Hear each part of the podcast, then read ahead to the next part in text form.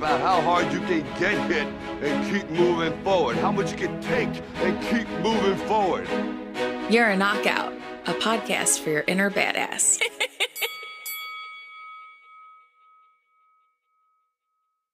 What's up, knockouts? Welcome to the You're a Knockout podcast. I'm your host, Rachel Rist.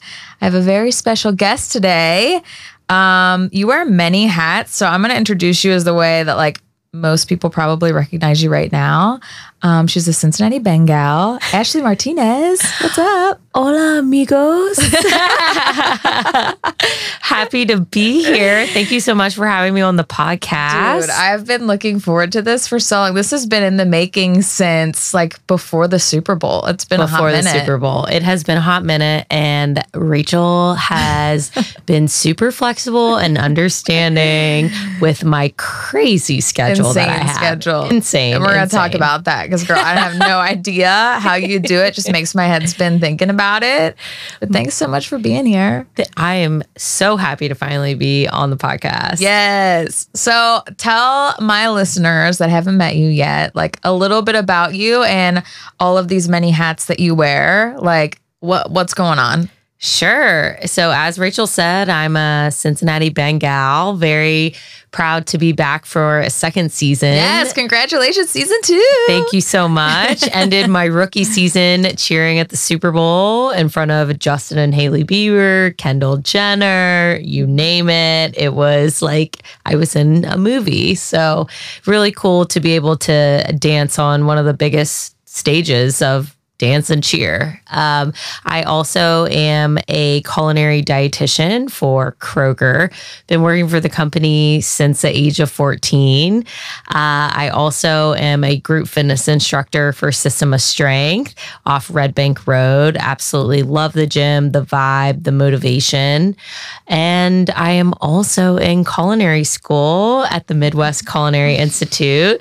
I'm finishing up my final class for my degree super excited. I'll be graduating in August. And yeah, I also have an amazing boyfriend named EJ. Oh, shout out to your man. I have to shout him out. He is my hype man. He is my inspiration, my happiness, Aw. my partner in life. So I love you, EJ. Hi, EJ. I haven't. I've seen you. I haven't met you, but I awkwardly um, looked at you and hesitated to say hi when you held a door open for me once, and I was gonna be like, "Oh my god, I know you. I've seen you on Instagram," but I didn't. So here's my awkward hello through a podcast. Perfect. He is probably smiling right this second, oh God. as he always is. Yes, I love like I love all of this for you. It couldn't have happened to a better person. Like you're just so sweet and genuine and hardworking. And it's like a big reason I wanted to have you on the podcast is because like you're so inspirational. All the things that you do, and you're just like the perfect example of just like if you work really hard, like the amazing things that can happen. And I just want to hear a little bit more about like your journey. Like where did this all start? How did you start cheerleading? Like what's how did you get to where you are right now? Oh my That's goodness. a big question. We, we would be here for three more hours. Bring it on. but you know, I I grew up in a Puerto Rican household, and even just the the the Latin culture and the the ambition that's embedded in that. It's it's in my blood to hustle and work hard and always stay determined and uh, never take no for an answer. And I have just grown into other opportunities throughout life. Um, I actually started dancing at the age of five in Westerville, Ohio. I did ballet, tap, jazz.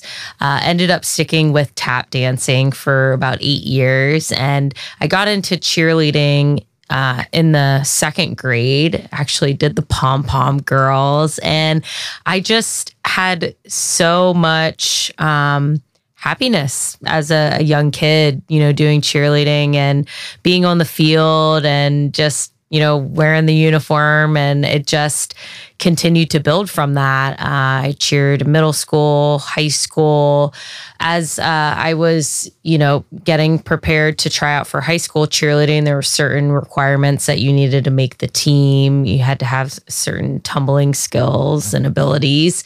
So I started uh, getting involved into tumbling classes in the seventh grade. And I was super coachable and I was very persistent and I wanted to get the next skill. I remember being in my backyard. I was so close to getting my back handspring and I just kept doing it and doing it and doing it. And the next day, I've never in my life been so sore.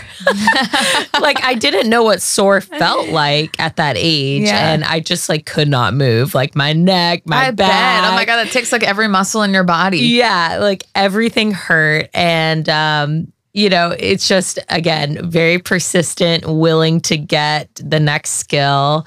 Uh, and I also have my parents to thank because they kept my brother and I extremely busy, always involved in extracurricular activities. They never wanted us to be bored, you know, obviously, and get into bad things. They wanted mm-hmm. us to stay focused on sports. And uh, my dad actually got my brother and I a trampoline. And we were like the cool kids in the neighborhood with the cool mm-hmm. trampoline in the mm-hmm. backyard. And he actually got us a second trampoline. Whoa. But yeah, being in the backyard, like I would spend all my time there, like learn, trying to teach myself how to do a backflip and just like progressing on all of that. And so a lot of things I've, you know, been self taught, uh, but thankful for, you know, my parents giving me, you know, a trampoline to teach myself that. Um, went on to cheer in college and I actually did some competitive cheerleading uh, through high school. I always wanted to do competitive cheerleading outside of uh, school. However, it was so expensive. And my parents put my brother and I through Catholic school, and that was the priority paying for tuition. And I had always begged, you know, can I can I do competitive cheerleading? And I mean, just the uniform alone was five hundred dollars. Oh, wow. So there really was no way. Um, however, I started working at Kroger at the age of fourteen. Oh my gosh. And it was kind of like, okay, well, you can spend your money the way that you want to spend your money. Um, although, you know, juggling school and and only working a few days a week didn't give me enough to like support it full time or actually do the program. I actually ended up going to a gym up my street. Uh, and I tumbled uh, during a tumbling class, and uh, one of the coaches just saw my abilities, and I ended up getting a full scholarship to be Wow. on the competitive cheer team. And if that didn't happen, I would have never cheered in college. Wow. Uh, and little did I know, I actually found out a couple years after that that actually it was one of the parents on the team that funded the scholarship. no way. Yeah. Aw. Yeah. Oh my and god. wow. You know, it's, I feel like I owe my life to them. Um, Yeah. but things like that that have really helped to make me who I am today, I definitely will give back in some way, shape, or form in that way in the future because that did so much for my cheer career Yeah. ultimately. wow. Yeah. Um, so you know, in in high school, I mean, the cheer story is long. That's okay. But in high school, I started learning how to stunt, uh, where you become a flyer. And I really didn't have any skills in terms of flying. And there was a lot to learn. Um, I also had to consider nutrition at that time. I didn't know really the first thing about eating healthy, and I knew I wanted to try out in college and that there were certain fitness requirements for that. And I kind of felt lost. Uh, I didn't know how to nourish myself. And I thought I knew based off of kind of what you've been taught here and there in high school. But ultimately, one day I was like, I am extremely miserable. And I feel like my skills are getting worse. I feel like nothing is going well for me when it comes to eating healthy. And I was at the gym on an elliptical and I was reading a self magazine and there was an article written by a nutritionist. And at that time, I was a senior in high school and I absolutely wanted to do pre law. I was like, I'm going to be a lawyer. It's what I want to do. Wow. that article changed my life. Wow. I completely, in that moment, I was like so intrigued by the article. And I think it was talking about grapefruit. I mean, it was just talking about nutrients and how to fuel yourself. And, and I was just so like deep in this article. And at the end, it was signed by a nutritionist. And I was like, that's exactly what I want to be. Wow. I I want to learn how to do this the right way so that I can, you know, make the team in college. So at that time, a couple weeks later, I tried out for Ohio University cheerleading. I didn't make the team. Unfortunately, I was so weak. I, I just wasn't nourishing myself properly. Um, and so I took a year off from cheerleading and actually got involved in uh, club gymnastics. And everything happens for a reason, you know. I met my bestest friend in the entire world, Carrie, and uh, we roomed together all four years. I also roomed with some of the other gym cats, as we call them.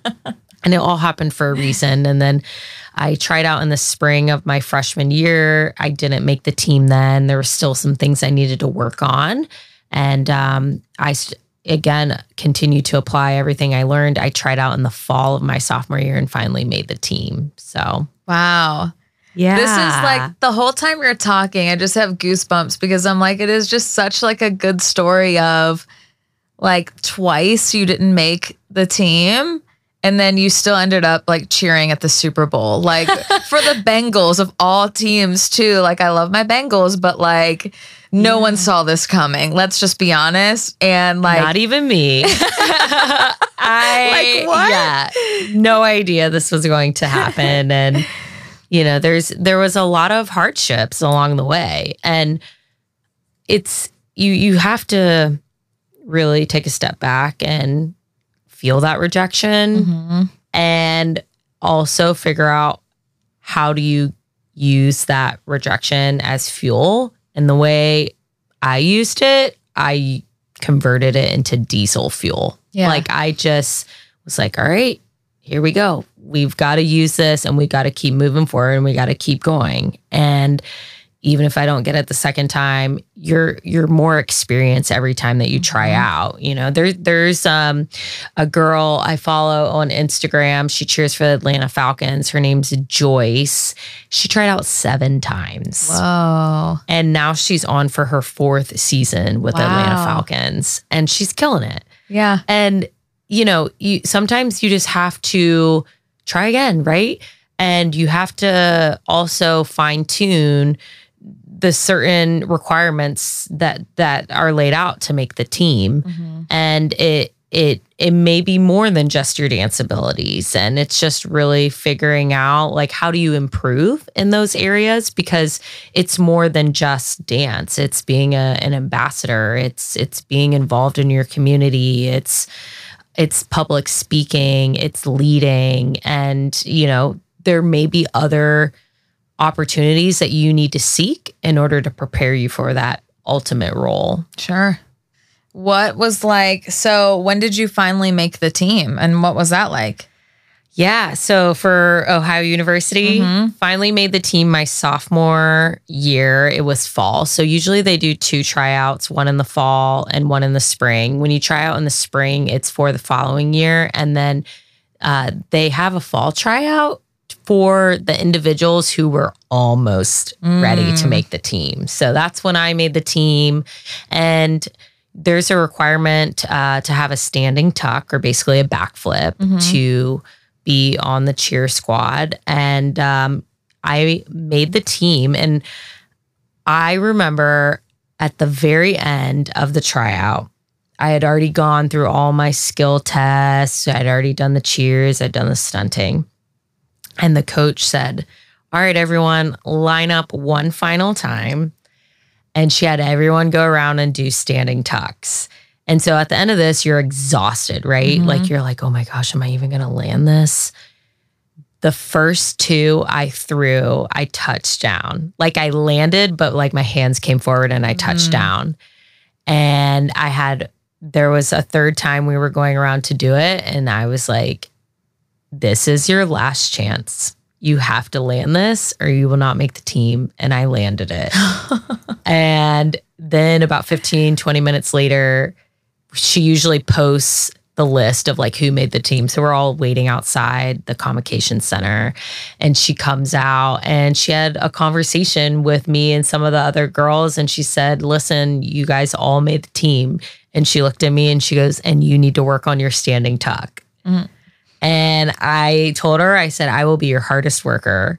I know that there's things I need to work on, and I've worked on enough to make the team, but I will continue to work hard. And I struggled. Yeah. I struggled the first part of the season with the consistency of that skill. And there was a time where I was the only one who was not asked to travel for an away game. So at practice, I was the only one who had to sit and watch all of my teammates oh my God. practice for an away game. And again, it's fuel, right? It's Yeah, yeah. rejection. and I went home for for uh, Christmas break. Back then, we were on quarters, so we had about six weeks off of class. And I went back to that gym up the street that gave me a chance to cheer on their competitive cheer team with a full scholarship. And I worked my butt off. I threw those standing tucks when I was dead tired. And I was like, okay, you're falling, but you got to keep going. You got to figure out how to land this when you are even more tired than this. Oh gosh. And I came back after those six weeks and I never fell in a standing tuck again. Wow. Yeah, never fell in a standing tuck again. And my coach, I'm still, I, I'm still in contact with her. She is just amazed. She's like, you are the hardest worker. And I was like, I told you I was going to be your hardest worker. I was going to ask if you were still in touch with her and if she'd seen how far you've gone. Yeah, I mean, they like I have a few coaches from OU and they're just like, wow. Like, of course it's you who Yeah. makes it to the NFL. like, and it's just yeah. it's so rewarding.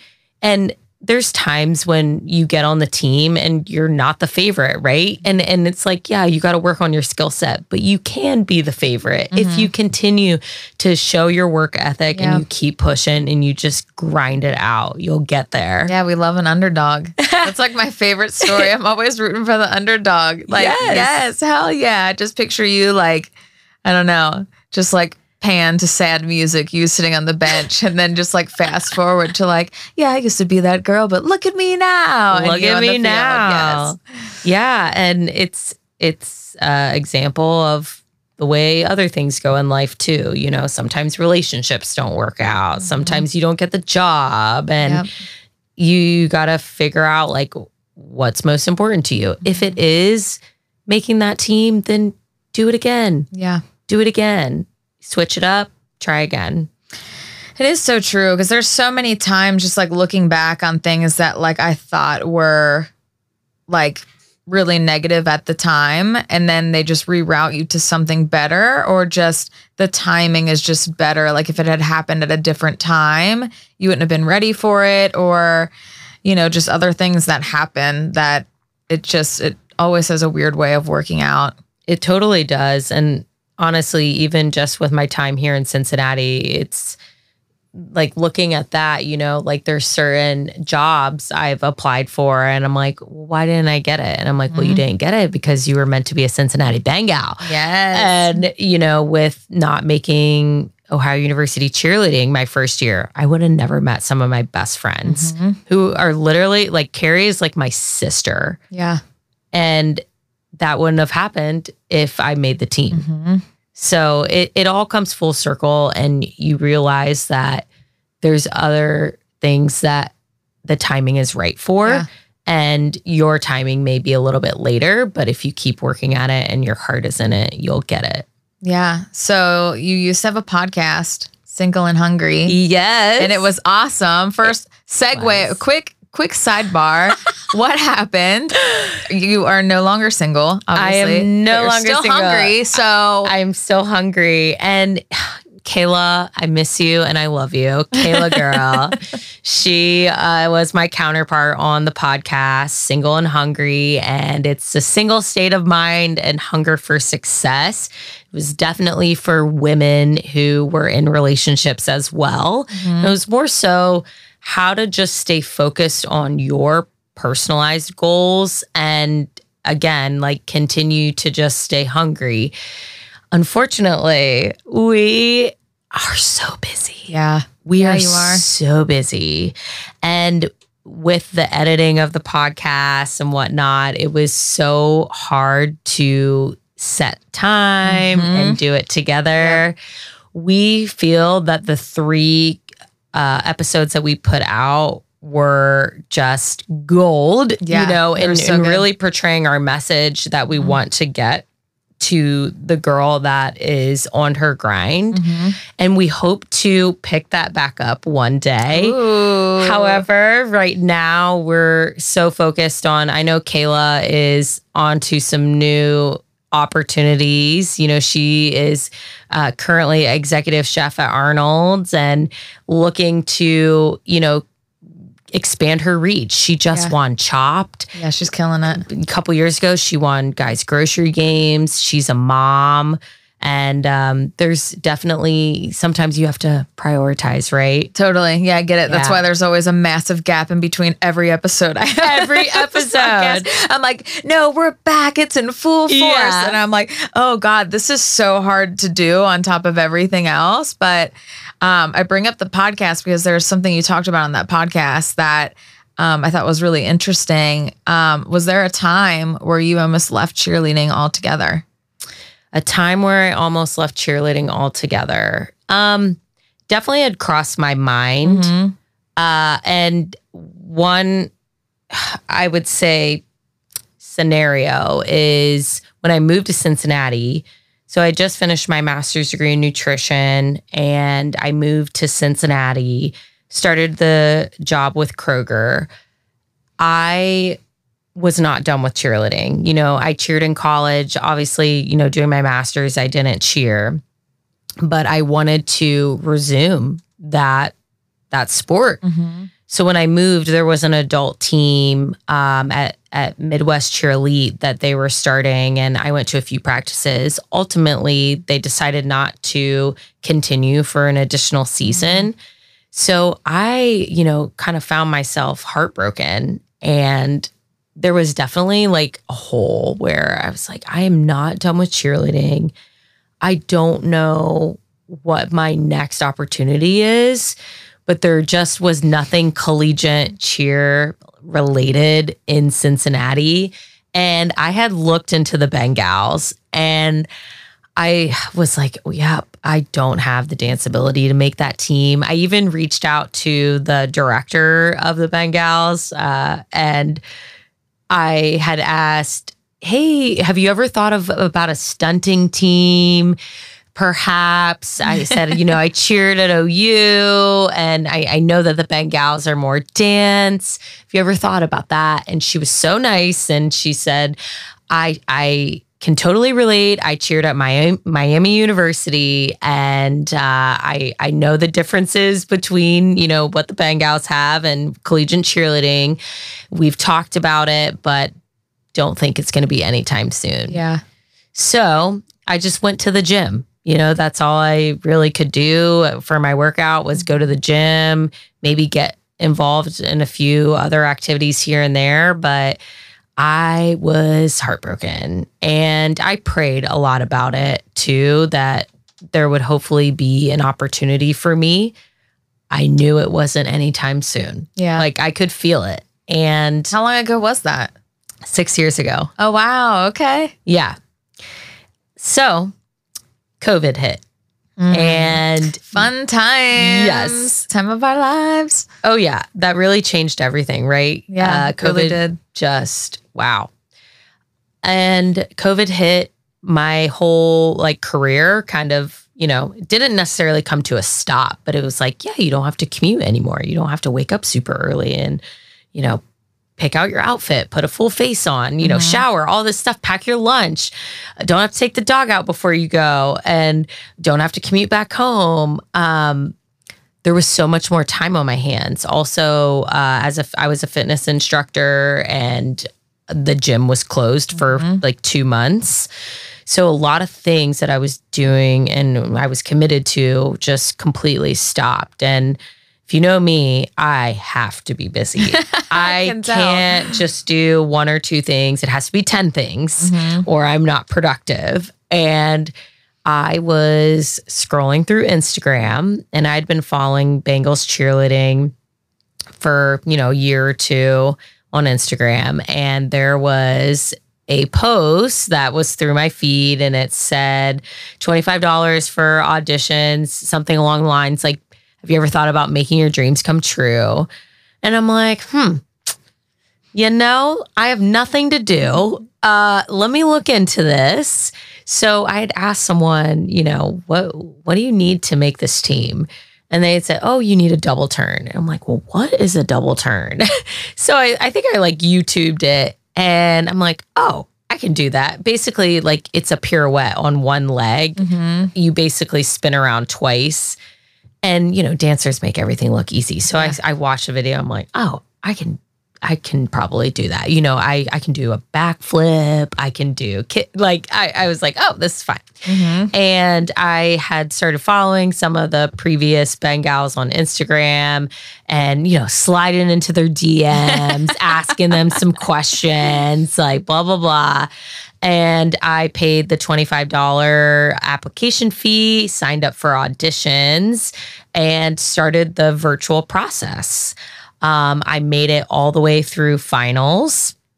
And uh, we received an email that said, unfortunately, we won't be able to move forward with our final audition process. Typically, we do a show, which Rachel was able to I was attend there and it was so year. awesome. Yes. And like if you have the chance to go to that next season, you should totally go. It was so awesome. It It's so, cool. great. It's it is a fun show. And um unfortunately with COVID, we weren't able to do that show. So basically the director gave us a bypass for next season. She said since you've made it all the way to finals, you won't have to go through the preliminaries, the semifinals, you'll go straight to finals next year. So, I cried a little. I was sad. Yeah. Uh, but I also knew I wasn't ready. And I don't know if I would have made it. My double turn wasn't consistent at all. It wasn't pretty. And that is something that you, it's a consistent, you have to have it, kind of like the standing tuck from OU. And what I did was I reached out to um, Ellie Shepley on Instagram. She was a former uh, cheerleader for the New York Jets. She had just started her own virtual dance business. She was doing a lot of in person classes, but made the shift because of COVID. I reached out to her, signed up for privates, started taking her sneaker jazz classes every Thursday, and she transformed me. And I will say it took me six months to learn how to do a double turn. Wow. Yeah, not easy to do. Uh, and I've never met Ellie to this day Yeah. which is so crazy because I owe her my life as well. and it's it's amazing because you know, it didn't work out. The final auditions didn't work out. But right in that moment I was like, I'm committed. I know what I need to work on. I'm going to keep working and I'm going to hire this coach and we're going to do it together. And she set me up for the next season and I made the team. So, Yeah. It's so funny because um I've seen you share her stuff a lot and then I like started watching her stuff too like wow this is so impressive. And um you had told me about the double turn before, and so I'm always watching for it now. And like at, your, at like the showcase and stuff, I was like watching the girls' turns, like, whoa, she nailed it! Wow, that was so smooth. Like, yes, yes. like I don't know anything about this, but now all of a sudden I'm like watching for stuff. Like, yeah, that. So E- cool. EJ was like, "What's a double turn?" And I'm like, I clipped a video for him. I'm like, "This is a double turn." So now he knows as well. yeah. Oh yeah, no chance. So like me and my friend Alicia that had came that was in town from Florida, and then Maga, shout out Maga from Whoop, whoop. Mavi Jewelry. Go In see her in Covington. Covington, Kentucky. What's up? most beautiful jewelry ever. Oh yes, uh, and sweetest person ever on the planet. Mhm. Um, but we were all trying to like follow the moves along with you guys because we had watched like how many different girls do this over and over, and we're like, okay, here's the deal, we got this now. And the only um move that we thought we could maybe do was there was a point. What was the song? Was it Black Eyed Peas? Pump it by Black Eyed Peas. Okay, and then they do this thing where it's like, ah, and then you guys would like go down and do this one thing. Yep. So it was the only part we knew, but we were like, we still don't even know what we're doing, and it looked like such an easy thing. But I was like, no, I don't. So Yeah, we just kept looking at where each it other. was. Yeah, but we just going ah, ah, like the whole time, we're like, yeah. We're, we're just gonna go up there and just smile and wave. Like, no, we can't. We can't do this. You guys make it look too easy. Hey, uh, we love the support and how detail oriented you are with every aspect of the dance. We can appreciate it. Oh man. So like, what is the audition process like? It is fairly long. Um, so basically, right after the season, we start prep classes about a month later. So there's about six prep classes each week. Um, well, one every week for six weeks. And you can take those and kind of get a feel of what it's like to cheer on the team. There's always a dance that's taught. We usually do an across the floor with some leaps and turns and different skill sets. And um, from there, you can build upon whether you, you know you need to work on some things or you you maybe need to do a little bit more hip hop. We give you a feel of like our style, jazz, hip hop, pom, all of that. From there, we start the audition process. So there's preliminaries, so anyone can submit a video, and uh, basically they'll send a video. I think at like 9 a.m. and then you have until like maybe 11:30 or noon to turn it in. You have to mm-hmm. submit it through a certain link, but they they give you a dance video at 9 a.m. and then you have to learn it and record yourself and submit. From there, they decide who goes to the semifinals. The semifinal round is when the vets, so the the individuals from the previous year, join, and that is in person. They will teach you more of like a technical routine. So looking at your turns, your leaps, your kicks for kick line, your splits, and it's it's taught very quickly. And that's, you know, with being a professional cheerleader, you need to adapt mm-hmm. fast and they want to see how quickly you can pick up on a routine. You know, we'll be in a game and maybe someone we, we had an individual who had a pinched nerve, you know, mm-hmm. Right before we were about to go on the field. And we had to adjust and rework formations and and pull someone else in in order to fulfill that spot. So they they need to see that you have that skill set. Um, from there, after the semifinals, they will make another cut, and those individuals will then um, proceed to the final round. The final round is about three to four weeks long. You basically learn a few different routines, and we combine all of those into our final show, which is the show that you were able to come to this year. And um, we do an opening number with everyone and certain groups as well. And then uh, they teach us a audition dance only a few days before the actual show. And that's a dance that we try out with in pairs. Okay. So from there, uh, they usually announce the team uh, through Bengals.com website. They'll post your picture. So intense. it's it's intense. It's intense. And you know, this year I remember right before I went on for semifinals, you know, you're so nervous and you're like taking these deep breaths. You're like, inhale, exhale. And then you're also like five, six, seven, eight, one, two, three, and, you know, going through all these counts. And I probably took like the best moment in my life to be present. And I took like the biggest deep breath. And I also reminded myself, like, you're trying out for an NFL team this is so cool, Mm-hmm. you know. And it, and it's me going back for my second season, and I always said, this is the coolest thing I'll ever do. Yeah. is trying out for the Bengals. Yeah. And I had that moment to myself, like in the waiting room before I went on for semifinals, and I'm like, it's a reminder that even though you're so nervous, you're doing something really amazing. Yeah. and point. your skill and your ability and your t- determination got you there. Mm-hmm. Yeah, wild. Gosh. yeah. I was surprised how many girls were at that showcase. Hmm. Like I, I thought because that was like the final cut, like the final girls, right? Yeah. How many were there? Was there like I think 55 went okay, to I finals. think so. I couldn't believe it. Like when you all came out in the beginning and it was like everyone dancing at first. I'm like, whoa! I thought this was gonna be like the top 25 or I don't know what I expected, but Yeah. that was a lot of girls. I can't imagine like even more in the process. Like that's gotta be so hard to cut because every girl, genuinely, I looked at like, I love her energy. Her moves are amazing. Like it was like, how do you even choose? I Which I don't have a trained eye, but I'm like, love her, love her, Yeah. love her shirt, love her pants.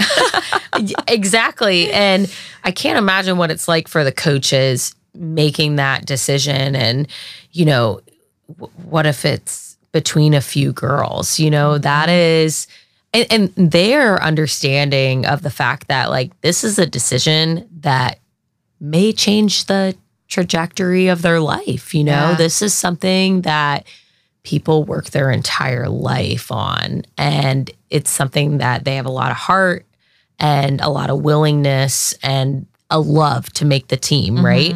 And I can't imagine what it's like for the coaches to, you know, be deliberating and making that decision. And yeah. one of our coaches, when we were all finished with our interviews, she came back um, to the dressing room and she's like, Hey, everyone, you know, I just want to tell you all how proud I am of you.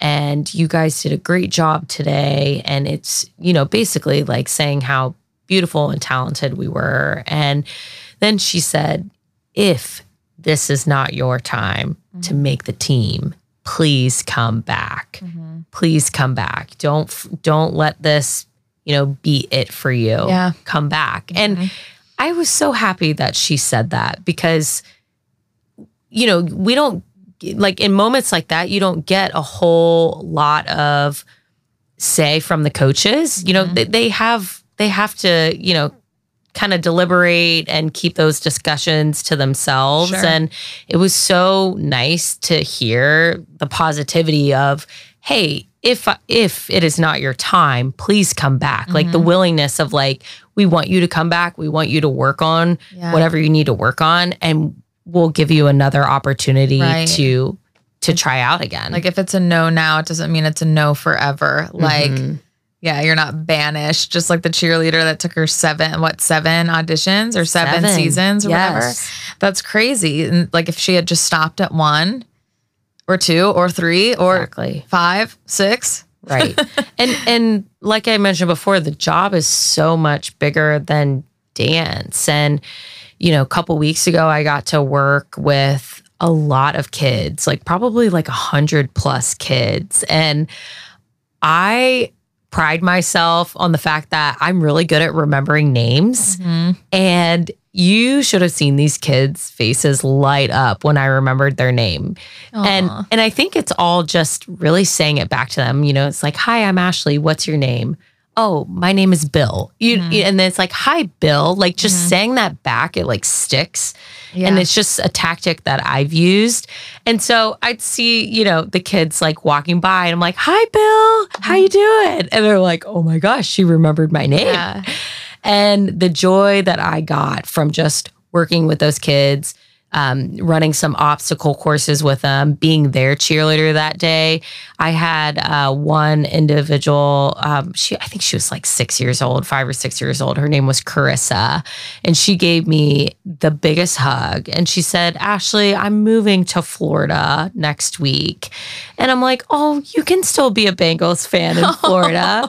she said, I'm going to miss you. And I was like, I'm going to miss you more. Aw. And it's like that did so much for her, most likely, but what she did to me Mm-hmm. Oh, was yeah. like, I'll never forget that. Oh, Just that hug and that smile and the innocence of, you know, just just being a kid. Yeah, and I'm sure you remember that too. Like looking up to these girls and thinking like, "Oh wow, like I want to be that." Absolutely. I yes, when I was younger, I mean, you're you just think they're so beautiful and and wonderful and nice and for them to make time to just say hello to you and remember your name. I mean, you'll you never forget that. Yeah. So, So what is it like on the other side of auditions? What does it take to be a Bengal? What's what's the Mhm. life like? the life is extremely rewarding. You know, I've used that word a lot. Uh, it it really is, and with the amount of work that you put in to make the team, the work doesn't stop when you're on the team. It's it's more. There's so much choreography that that we learn and we perform during a game.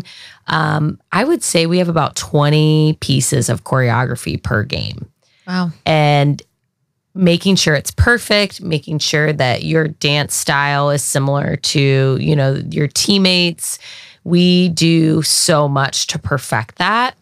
And it's all about consistency, staying on top of it, making sure that you're not getting behind when you're learning all of the new choreography. And we we do a lot of learning in the summer so that when we do have our home games, we're ready to roll and we can throw dances in um, whenever we need to. Um, so it's it's a very large time commitment, a lot of sacrifices that you have to make with your time. Um, you know, I do give myself time on the weekends to have fun with friends, go out to eat.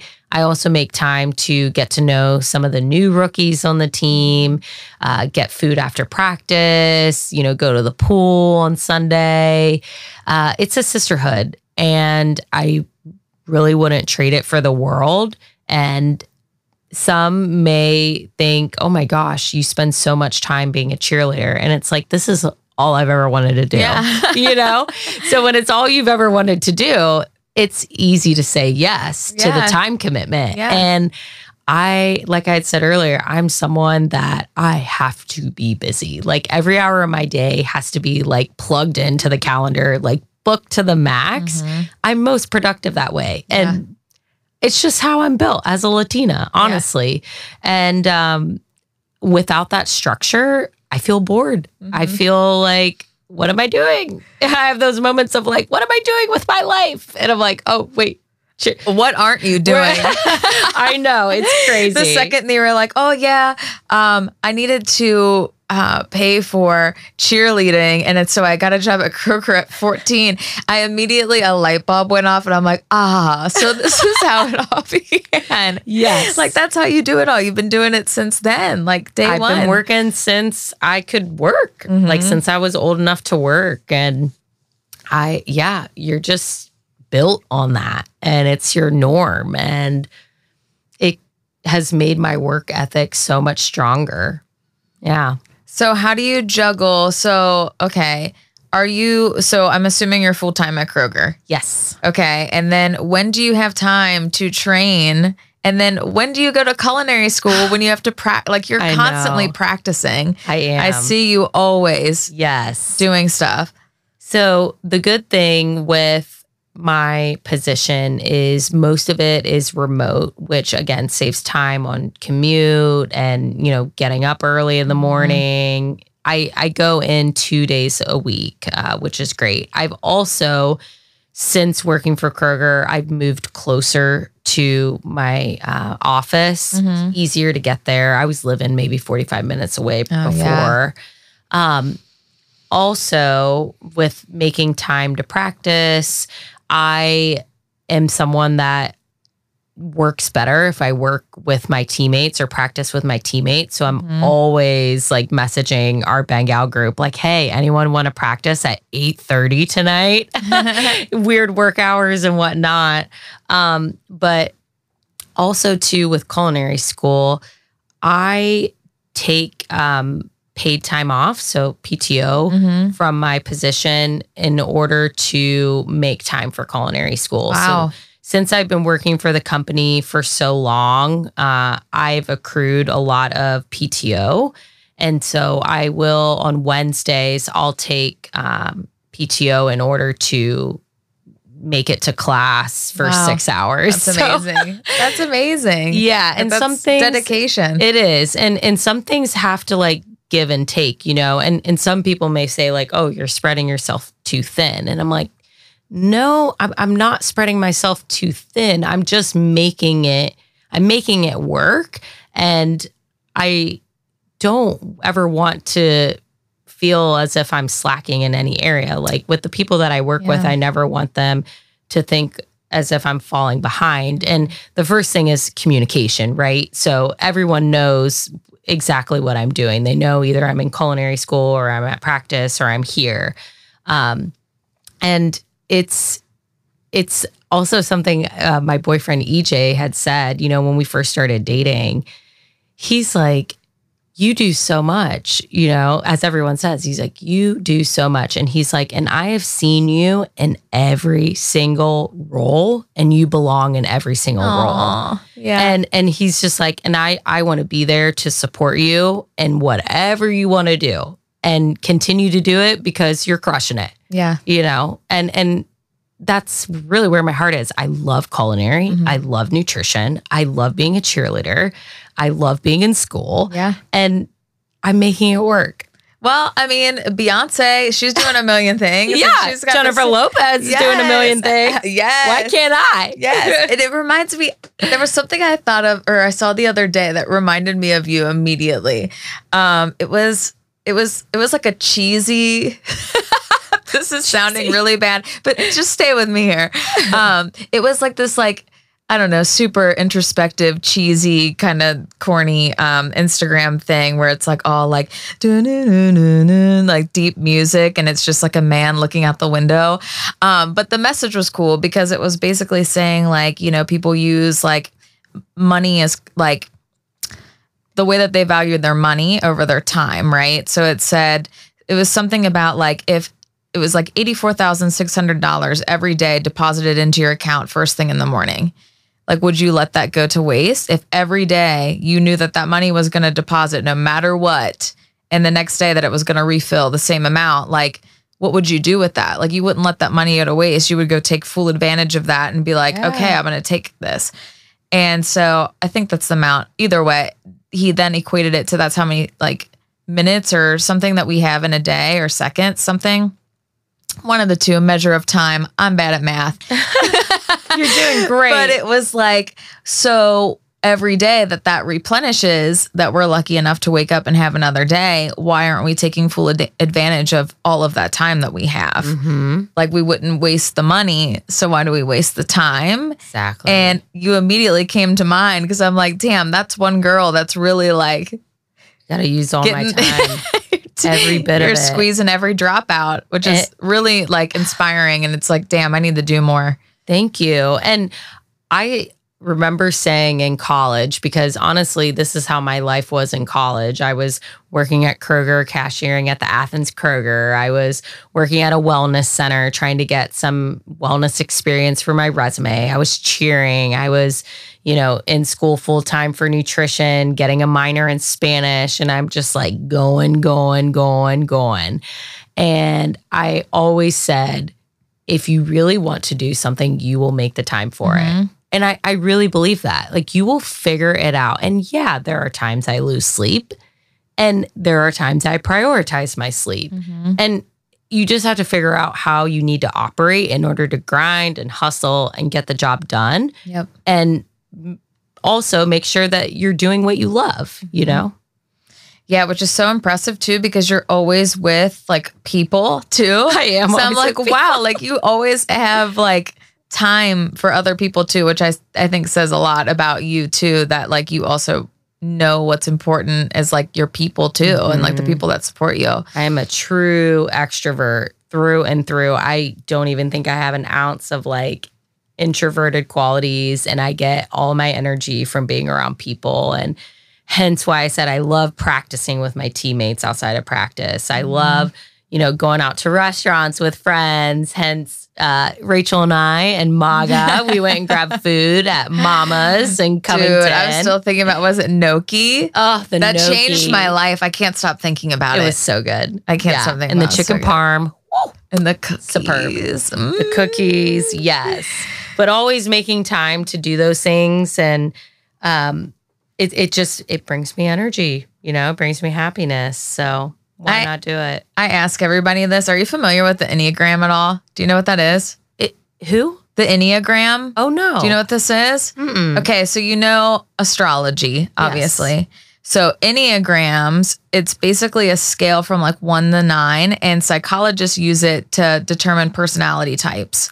So um basically it's it's so interesting. You and EJ should take this test. I'm gonna send you the link. You have to pay for it, which is dumb, but it's like not it's not too expensive, but it's like it goes through all these questions. I actually made one of the engineers, Chris, who you met, um, take it like on a podcast one time. He's like, What's Enneagram? And he took the test to figure out his Enneagram while we were recording. And he's I'm a seven and he's a seven too. I was like, I knew it because he's got like all these colorful tattoos and he's Oh always like doing fun stuff. But it it's like your enneagram in different situations um so like your personality type and then like the people that you attract. So like i find myself so i'm a seven which is called the enthusiast which i would bet any amount of money as you because it's like new things. I want to do this i want to try that. It's like you can't try too many things. You tend to be extroverted not all the time but you kind of lean that way because of all the things that you want to try and do. Um and then i realized that I was surrounding myself with a bunch of fours, which are very grounded people. Like my ex was a four, a few of my best friends are fours. And I was like, whoa. And it was like at a very interesting time in my life where I wanted to like take off and like do all the things. And then all these fours came to my life to like make me more like, I guess, just like kind of calm me down and reel me in a little bit, not to not do those things, but to just be like, all right, let me give you some sense of direction. Like, yes, do this, but maybe like Right. not all right now. Like, yeah, you can do this like in five seconds or whatever. Um, so it's really interesting is I would wonder what he is because when you take the test, you can look at the compatibility. And like I remember with my ex, we literally had an argument once. And they said the seven, when you have an argument, typically you're like, okay, let's move on to the next fun thing. Like, okay, it's done, whatever. And fours will be like, they're really thorough and deep thinkers. So they want to be like, let's make sure everything's sorted. They'll they'll talk about things over and over because they're like, I just want to make sure this is all clear before you go. And it would be, I remember looking at him one time and being like, oh my God, can we just like, let's just do something fun. Let's watch a movie or something. And I burst out laughing. So I'm like, that was like verbatim, Literally. like the Enneagram. But Yeah. I'm just so interested to see like I would love what to that do is. that. But it's so, I'm so obsessed with it. I always ask everybody. For sure. I love personality. And then there's like little like goofy memes and like things that will pop up on Instagram once you start following it, and it'll be like Enneagram Seven be like, and I'm like, that's me. Oh my And like I swear, it's just like so. And the more I talk to you, I'm like seven. I would be shocked. And seven is my lucky number Is because it? seven is my audition number for my rookie season and this oh, season. Oh, oh my god! So I might be a seven. yeah through and through. Yeah, through so and through. What are you gonna do with the culinary stuff? Yeah. So with my position at Kroger, I definitely am managing some projects that have a culinary focus to it or to them. And I really want to continue to just add color to the projects that I work on and value and expertise. And the reason why I got into culinary, uh, I had an opportunity to be a part of a collaborative team at Kroger, uh, the culinary innovation team. And uh, that consisted of six product development chefs, a dietitian, a food scientist, marketing. We had someone from the procurement team. And ultimately, when I started working there, I'm like, wow, they see food completely different than I do. You know, as a dietitian, we learn nutrition prescriptions, right? Like if you have diabetes or if you have heart disease or if you want to lose weight, there's certain, you know, caloric thresholds and certain foods that we can recommend to you. However, we don't have a whole lot of culinary training. Mm-hmm. The most culinary training I got was my food science classes at OU. And you're really learning about like the chemical processes of sauteing certain things. Mm-hmm. And when you toast bread, that's the Maillard reaction and, and things like that. But you don't really know like what makes something taste good. Or if I have someone who is from Asia, what type of foods and meals do they eat? Yeah. Because I'm more familiar with American or Puerto Rican or even Mexican. And so there there was really a gap in knowledge when I started in that position. And I'm like, oh my goodness, I feel like I'm not contributing at all to these meetings. Like I'm just like being quiet off in the corner. And um, there was a announcement that came out, honestly, like two weeks after I'd started my new position as a culinary dietitian. And it was called Feed Your Future. And this program that Kroger launched was a tuition reimbursement program where they would give you $3,500 a year to utilize towards a degree. So I was like, well, I'm going to culinary school. Like immediately, I was like, yeah, I, we're not going to let this money go to waste. yeah. yeah. And for those listening, if you guys have a tuition reimbursement program, a, a part of your employment, utilize it. You know, take one class, two classes. It's money that goes Mm-hmm. to waste if you don't use it, and you should invest in your knowledge, Yes. right? So Yes. that was where my thinking process was at.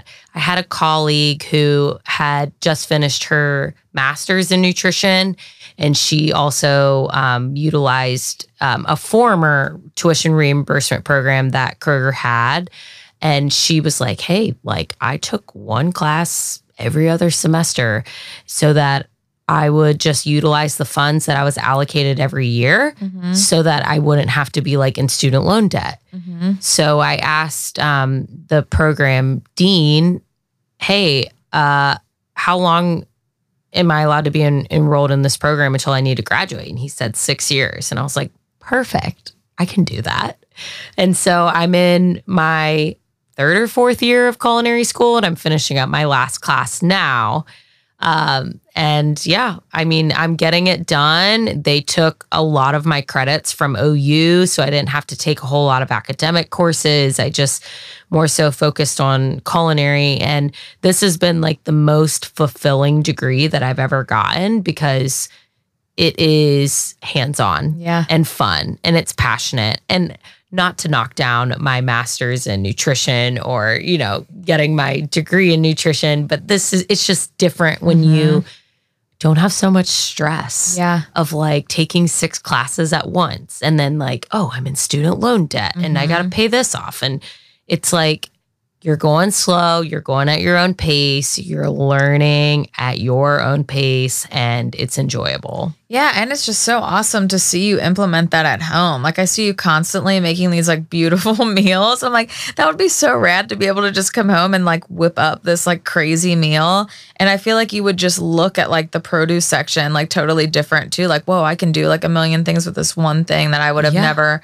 looked twice at before. Oh, exactly. I mean, the way that my brain works now, like I can't tell you how much I have learned. And yes, you learn a lot in culinary school. There's also a requirement that you have to do a co-op where basically you have to work at a restaurant for I think a year. And I worked at Bouquet. Shout out to Bouquet in Covington.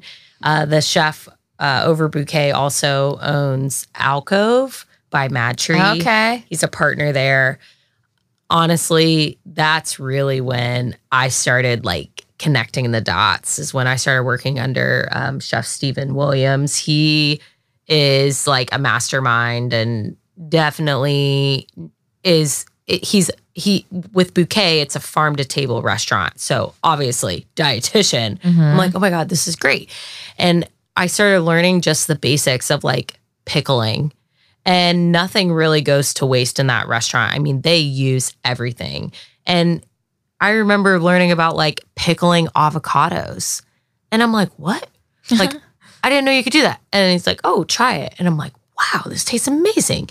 And then I never thought about pickling strawberries and blueberries. And I'm like, this adds so much flavor to your meal. And like, think about using that as a garnish or or using those um, b- those pickled blueberries on top of like peanut butter toast with honey and cinnamon. I mean, th- and then all of the sauces that they make, uh, the way that they sear and saute proteins. It was just a whole learning experience. And it was so hard working in that hot kitchen. And ma- majority of the time I was doing dishes, you know, like started from the bottom, now we here.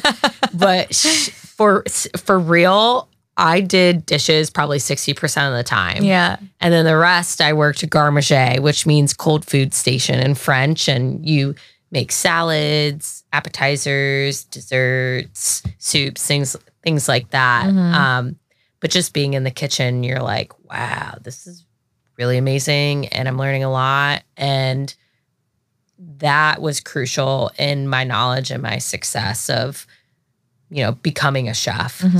So What's thank your, you, Chef Steven. What's your favorite thing to make? Like, what's your go-to thing?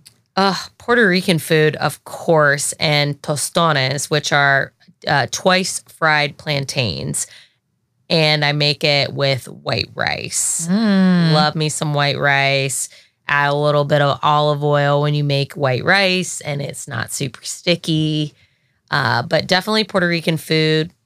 Uh, I I love making uh, just a simple stir fry as well, and making my own sauce, whether it's like a Thai peanut sauce or a lemongrass sauce. I love eating vegetables, and when you know how to make them taste good, it's just like easier to eat. Yeah. You know Yeah. and we spend so much time making meat taste good and meat is great you know i i'm definitely I, i'm a dietitian that believes all foods fit i even like oreos i like lays lays are only three ingredients potatoes oil and salt so eat your potatoes Ooh, good to know. yeah. Um, so I'm definitely, you know, pro meat. Eh, However, we are educated on how to make proteins taste good, but we're not necessarily taught how to like cook and prepare and make vegetables So true. taste good. So true. So it's like, well, yeah, your first experience eating a vegetable probably wasn't a good one. Mm-hmm. Like if it was green beans out of a can with Yep. like nothing on That's what I grew up on. And it's so funny. I had like fresh green beans not too long ago and they weren't done like all the way. But I was like, man, that's just not a canned green bean. And I was like, Rachel, who are you? Yeah.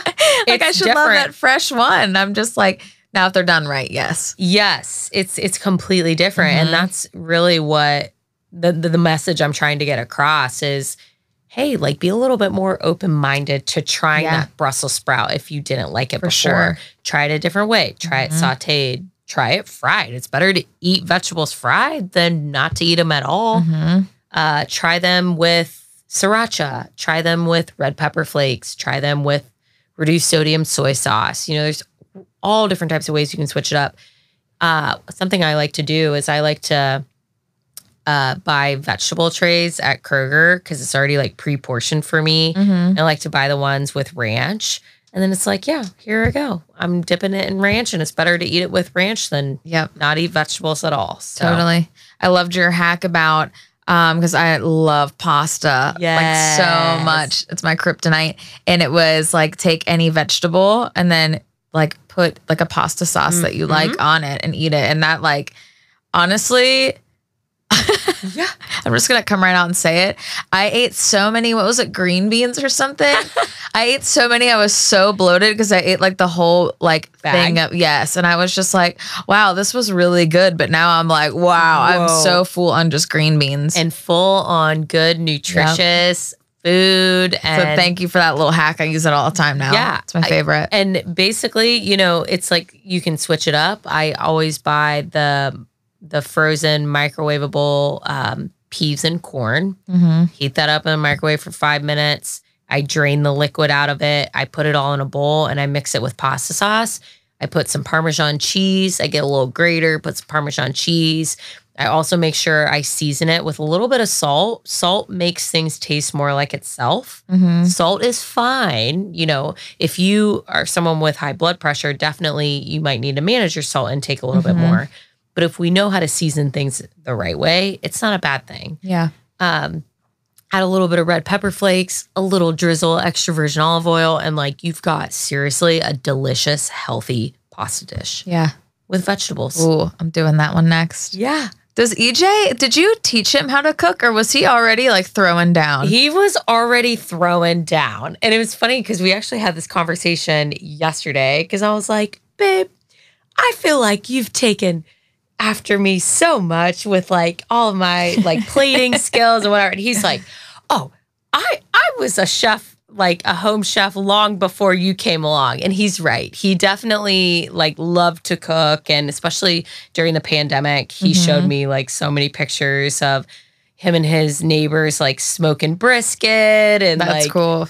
doing all of these intricate uh dishes and with with the addition of like my knowledge and kind of cooking with him in the kitchen that's one way that we've really built a very strong relationship to be Mhm. completely honest is cooking together uh he's learned a lot from me and he like he plates the dinner plate now like he like does it all like he'll like I'm like babe you got to elevate it like you know stack it like this is what they teach us in culinary school and he he loves it and he does it and I'm like oh my god why I was so impressed because I see you post things like, oh, I love when he cooks for me. And I'm like, damn. yeah Okay. he's cooking some really nice things Yes. and honestly like for those who are in relationships out there like if you are you know looking for something to do like get a simple recipe Mhm. and and make it together like make time to make dinner together oh, yeah. and That's always so fun.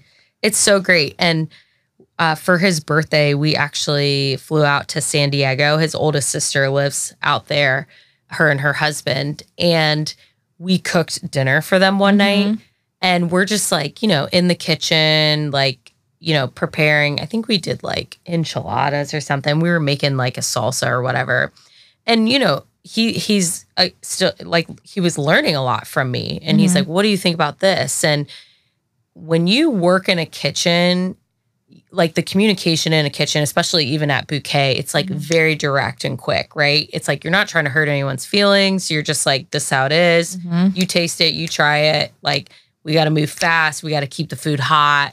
And so like I always kind of have that mentality when I'm like cooking with other people. I'm like do this, do that. Like but but it's all like, you know, cohesive and we're communicating well. Mhm. And his sister and um brother-in-law, like after we cooked him dinner, they were like that was so amazing watching you guys cook together. And we're like, what? They're like, just the way that you guys communicate is it it, it just seemed like it did so much for your relationship where Mhm. we could be very direct with each other Yeah. and it it almost like we build that in the kitchen and it it's something that we continue even outside of the kitchen and so i would just like for those listening like cook with your loved one you know like do something fun with them and work well with them in the kitchen it's all about working better together faster together and creating something amazing I've agree, I agree with that. I just think it's a fun little like date night too. I did that with my ex a lot. Like um in like quarantine times when you couldn't go out to eat, I just had like HelloFresh on subscription. It's like such an easy thing if you don't know what you're doing. Yeah. But we would have so much fun like just doing stuff like that together. And like even if you kind of mess it up or something happens, like you just laugh about it. Like yeah yeah, but I think that's such a cool like bonding thing. And then you have a meal together. It's like the whole experience. Like you made it together and then you get to enjoy it. And it doesn't have to be stressful and mm, you know, a lot of people don't like cooking because they they don't know how. And I mm-hmm. believe me, I was there before I started culinary school Yep. and before I actually made it a priority to learn how to cook. I was mm-hmm. like I I'm stressed. You know, I don't Yeah. know what meal I want to make. I don't know how to make it. If you just start with like simple basic recipes and then go a little bit further, you know, the next time. Um, it, it, it just makes a world of a difference and you feel more confidently when you're cooking. And uh, s- subscription that I really love is Bon Appetit. Hmm. Love Bon Appetit. And they actually have like a little cooking school too that you can like partake in. But I love getting their magazines and anytime that I look up a recipe, if I like want the best chocolate chip or they have um a lemon olive oil cake that I make for like every occasion. I'm like lemon olive cake. We're Mhm. doing it. And I, I always go to Bon Appetit. They're the best of the best. Hmm, I have Yeah. to look into this. Yeah. I need to up my culinary game. I was so excited when we were all going out to dinner. I'm just like, anywhere we're going, I'm stoked because I know it's gonna be like, bomb. I'll try everything. Yes, like I'm such a foodie. That's why I was like, I don't care what the menu. Like, what do you guys think looks Yeah. good? This is what I would normally get, but like, I don't know what these things are. I can't even pronounce them. So like, hell yeah, let's do that. Let's do it. and you know, it's so funny because so this past Friday was your first time trying gnocchi, right? Yes. Okay. I was in the culinary center before I started culinary school, hmm and I didn't know how to pronounce gnocchi because you know it's it. I think it's Italian and it's it's spelled interestingly. Yeah. Yeah. And I was like gnocchi, like I I didn't know how to pronounce it, or I I think I even said like ganache. Like I was like, is this supposed to be that chocolate? Like I don't know, but it's like I was in the same boat as you, where you're like, I don't know what this is, but wow, I'm up for trying it. And then you expand, and you're like, wow, now I know a lot more. Yeah. And then Just one day, one day you're in the produce section with Joe Burrow.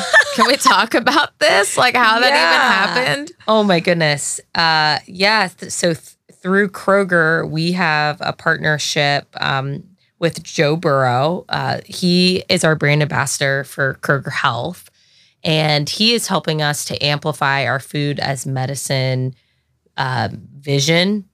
So, really, as a pharmacy, we want to prescribe less prescriptions and prescribe more food. And Joe Burrow is truly the perfect ambassador for us to talk about like food insecurity issues within our community and um, the ways that we need to be better uh, as a city. Uh, the access to nutrition education, all of that is, uh, you know, things and initiatives that we're working heavily on at Kroger. And so partnering with Joe is just, it's the perfect combination. And this Friday, I actually had the opportunity to film a video for Kroger Health with Joe Burrow. And I'm like, oh my gosh, this is great. Like, I cheer for the Bengals. I went to OU. You're it's like from a Athens. full circle moment. It really was a full circle moment.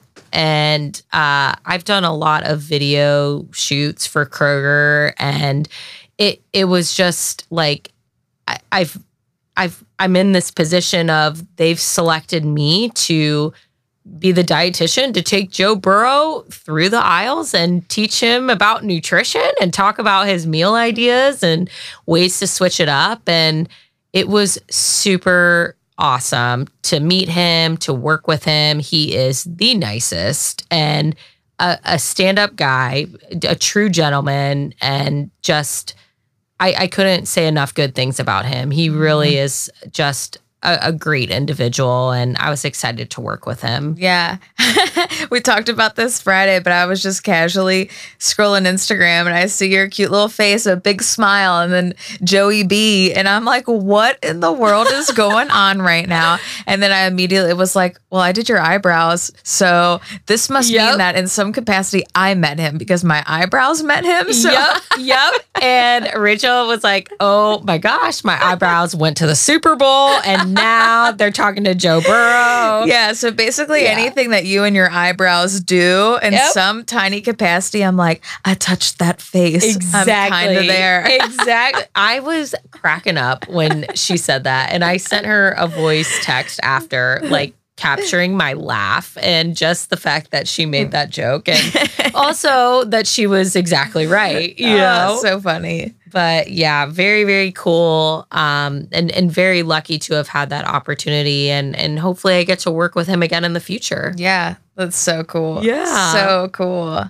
Yeah. So we've touched on a little bit, but like talk I wanted to like lead up to the the big show. But talk to me about the Super Bowl experience. What was that like? Yeah. Uh first off, never in my wildest dreams did I envision cheering at the Super Bowl. Like never even crossed my mind. And the fact that, you know, we went from, you know, a few tough, not a few, many tough seasons, you know, with the Bengals to being one of the best teams in the NFL. It was like, wow. Yeah. This Oh, is yeah. unbelievable. And I love your shirt. It says, I survived the 31 year playoff win Hell drought. yeah, it did. Yes, she did. I was a little baby. There's a picture of me as a baby for like the Super Bowl before this last one. Like I Yeah. just made it. I was just born before it. Wow. So there's proof that I was alive. But yeah, I survived. Here. Crazy. It, I mean, it's just even just still talking about it. It's like, wow, we went to the Super Bowl. I know it's Um, wild. Yeah. So the whole experience was just like, it's wild. And like, you're like, okay, be present the whole time. You know, your teammates remind you, your family reminds you, like, take note of like a few things in the stadium that you'll always remember. Oh, And, you know, when we found out that we were going to the Super Bowl, I was at my good friend Danny's house. She was throwing a little Bengals watch party. We we only cheer away or we only cheer home games, not away games.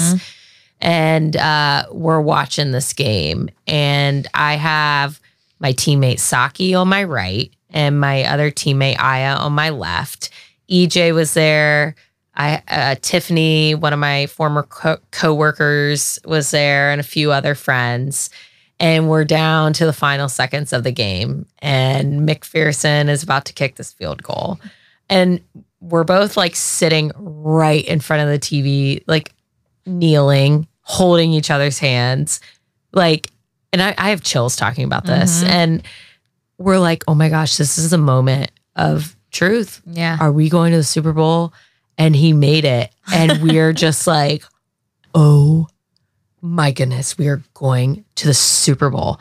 And I'm screaming, I'm crying. And I look over at EJ and he's just like, Oh, your reaction was gold. Yeah. I still remember that because she was like, I'm like, the other girls are crying and you're like, yeah, like oh, it's so screaming. Yes. jumping. And it, again, we said full circle moment before. There have been so many hardships in my cheer career. Mhm. and some that I didn't even touch on today of setbacks and, you know, having to make tough decisions where cheerleading isn't going to be the the focus now and even though you want it to be so badly and it just so many things that just led me to that moment and it was like I am going to Super Bowl and oh, I am a Super Bowl cheerleader and I'm going to cheer on that field and I'm going to do so many hair flips. and it's happening. And I was just screaming and I lost my voice. I mean, we were crying and I'm looking over at EJ. He's FaceTiming with his parents. He's like speechless. His eyes are just so big. And we're just like, oh my gosh, we're going. And I was lucky enough to have had both my parents at the Super Bowl Yeah, I love that. my brother and EJ. Very, very lucky to have had them there. And uh, we got there on Thursday. We did a ton of events. So, you know, being a, a Bengal, you you do more than just cheer, as I've Mhm. said. And we sure. we we worked some Good Morning America events. Uh, we had Fox News, and these were some that some of my other teammates were able to be a part of. There was a Food Network event. I was lucky enough to work um, a Latino event. They Oh, needed a Spanish dope. speaker. Yeah. And, um, you know, just being at that stadium uh, the day the day of the Super Bowl, knowing that there were 150 million people watching, Mm. knowing that J Lo was there, Yeah. who was like my huge inspiration, Yeah. and the fact that she did the best halftime show in history with Shakira, and that I was going to have a small part of dancing in the Super Bowl. I mean, yes. it was the whole thing. Um, just very lucky to have had that opportunity. What was it like the second that you walked out on the field? We had practice Friday. Uh, we started at about 9 a.m. We got there a bit earlier. But yeah, I remember walking in that tunnel and just looking up at SoFi Stadium, and it looked like the most beautiful thing I've ever seen. It was a beautiful, brand new stadium that just had like this, you know, amazing, like, what's another term for a sunroof? Like a whole like skyscraper Yeah. kind of thing Yeah.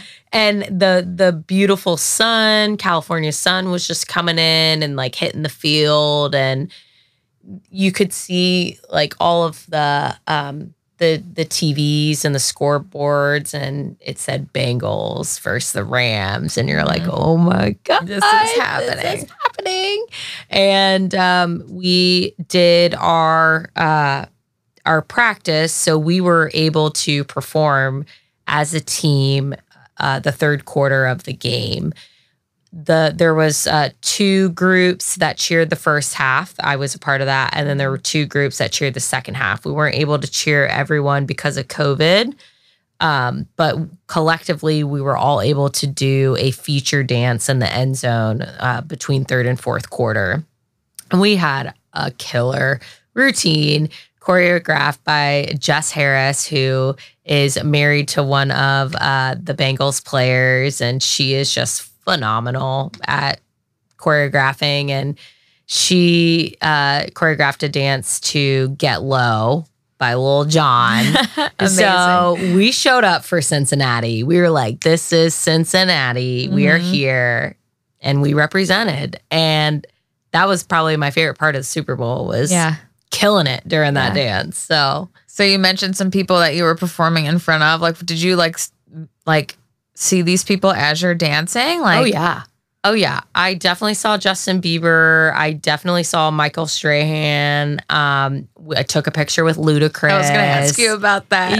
yeah. I and I I really wish I got a picture with Justin Bieber, but you know, you're you're on the job as well, Mhm. you know, and uh w- we move fast. We're dancing all the time and I was just living in the moment of, you know, cheering my heart out. So Yeah.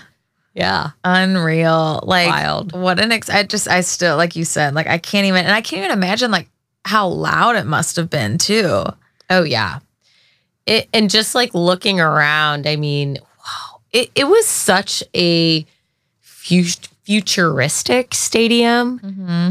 Uh and I mean, maybe it goes with the name SoFi, but it was just so brand new and the the stadium was like a little bit more spaced out, so a little bit more comfortable uh, where you could get you know food and beverages was just a little bit more like innovative, if you will. Like it just looked like just more futuristic. And um, when we were going from the locker room to you know the field or when we were going from the locker room to events we had security escorting us the entire time and uh, just making sure we get all 30 girls from one place to the next and uh, it was it was an amazing experience overall Did you get to meet the other cheerleaders? we did on was that like?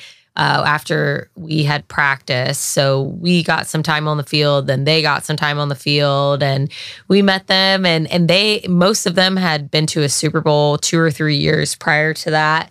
So we were like, oh, so- true.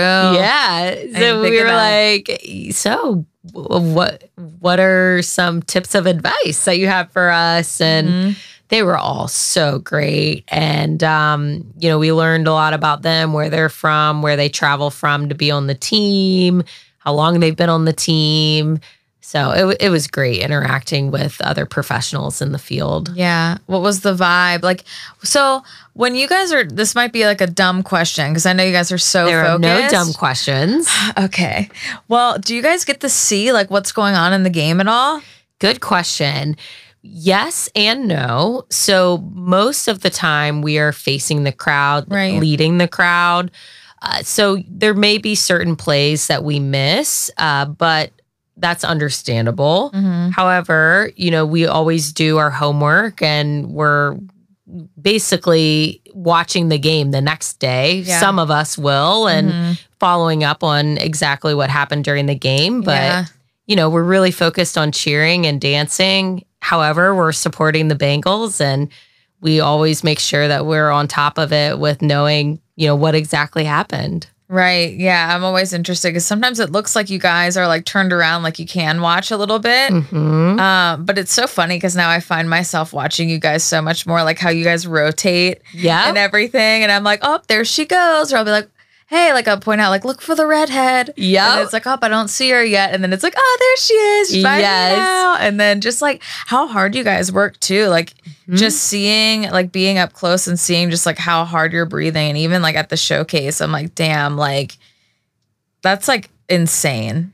It's it's definitely uh, a lot of endurance that goes into a, a game day and making sure that we have the cardio and fitness to keep up with the demands of a game day scenario is crucial uh, t- to being a professional athlete. You know, we definitely expend a lot of energy and I have also been lucky enough to be a nutrition resource for the team, always talking to them about hydration goals. Hey, it's going to be a hot one. We need to do we need to drink X amount of ounces of water and we need to get some electrolyte beverages in and this is what your meal should look like. I mean, we fuel up. We mm-hmm. carb load like it's intense. So, yeah. That's so cool. That's like such it's like such a nice convenience to have like on hand for yeah, stuff like that. Oh, I'm happy to help. I, I I love talking about nutrition like all day, every day, and I love when my teammates ask me for you know, hey, what do you think about this or what do you think about this? I'm like, thank you for asking me. Yeah. I would love to tell you what I think. Pull up a seat. yeah, pull up a seat. Let's chat. oh my gosh. Well, I guess we can like start wrapping things up. I really wanted to ask you like first of all if there's anything we didn't touch on that you'd love to talk about, but I also wanted to ask you like your advice like so now you're a vet.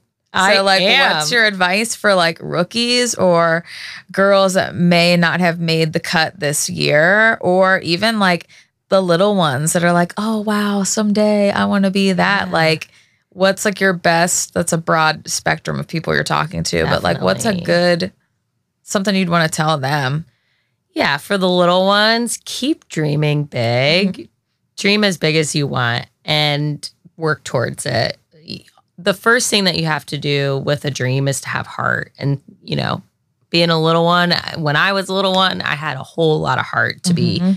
uh, a collegiate cheerleader and you know that prospered into me being a professional cheerleader and it's it's that determination and motivation that's going to get you there and you know always make sure to have the support of your loved ones to help you there for those who didn't make it again use that as diesel fuel you figure out what you need to do reflect ask for help, you know, reach out to me. I'm happy to help you.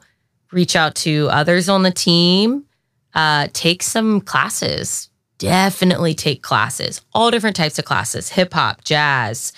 Uh, you could even do contemporary. We don't do contemporary, but adapting to those different abilities is going to make you better overall and well rounded and also get involved in the community. That's huge for being a Bengal. And um, what I would say for being a vet uh, and for those who are rookies this year is soak up the experience. This is one of the coolest things that you will ever do. And how lucky are you to finally be an NFL cheerleader? And it's going to go so fast. Your rookie season is literally going to fly by and it's going to be hard. It's going to be extremely challenging. And you're going to learn a lot about yourself throughout the process. And you got to figure out how to dig even deeper. And at the end of the day, you got to be your own cheerleader and continue to work hard at what you know you're good at and adapt accordingly to the things that you know maybe you need to work on. It's all about just getting better. You know, if for those people who watch like making the team, the Dallas Cowboy cheerleaders, um, through the audition process, that you know, the head coach is like, "Hey, yeah, you, you're you're a vet, but are you better than last year?" It's huge. Ooh, good point. and she she will cut you you know the the dallas cowboy cheerleader head coach. She has said I, yeah i will cut vets who just stay in the same position. Mm. She wants to see improvement. So always have that mindset like as a vet to always improve. And even as a rookie how do i get better because you're a professional you're a Yeah. professional athlete and you're representing yourself you're representing the organization and uh, we definitely want to create a sisterhood that works hard Yeah. and accomplishes a lot Yeah. so And you did. You Yeah. did. How does it feel going into your second season, having gone to the Super Bowl? Like, are you like, is your confidence just like extra right Uh, now? I definitely have the Super Bowl flair. As I tell my teammates, I'm like, guys, we have the Super Bowl flair now. we went to the Super Bowl. Um, and it's exciting to be back for a second season. And I'm so thankful for a second opportunity to do this. And I am looking forward to the additional friendships that I'm creating on the team. I'm looking to continue to nurture the relationships that I already have with some of my sisters on the team and really just making the season unforgettable. So, yeah. Well, like outside of the stadium, where can people find you if they want to follow your journey? Yeah, you can find me on Instagram, Ashley's Apron. So you'll find lots of cooking, lots of cheerleading, lots of nutrition, and me with uh, my boyfriend and my dog. Yes. yeah. well, is there anything else? Is there like you want to talk about? I mean, I feel like we covered a lot, but anything, Yeah. any last words? I, ah, gosh, you're right. We did talk about a lot, and I, I hope that I was, you know, a positive light and Oh, inspiration to those How could you not be? who are listening and you know just wherever you go go with all your heart no matter what you do I love So- that. Thank you so much. For Thank you this. for having was me, So much fun. I'm so glad we Oh, finally so got much to do fun. this. yay All right, guys. Well, thanks for listening. bye Bye.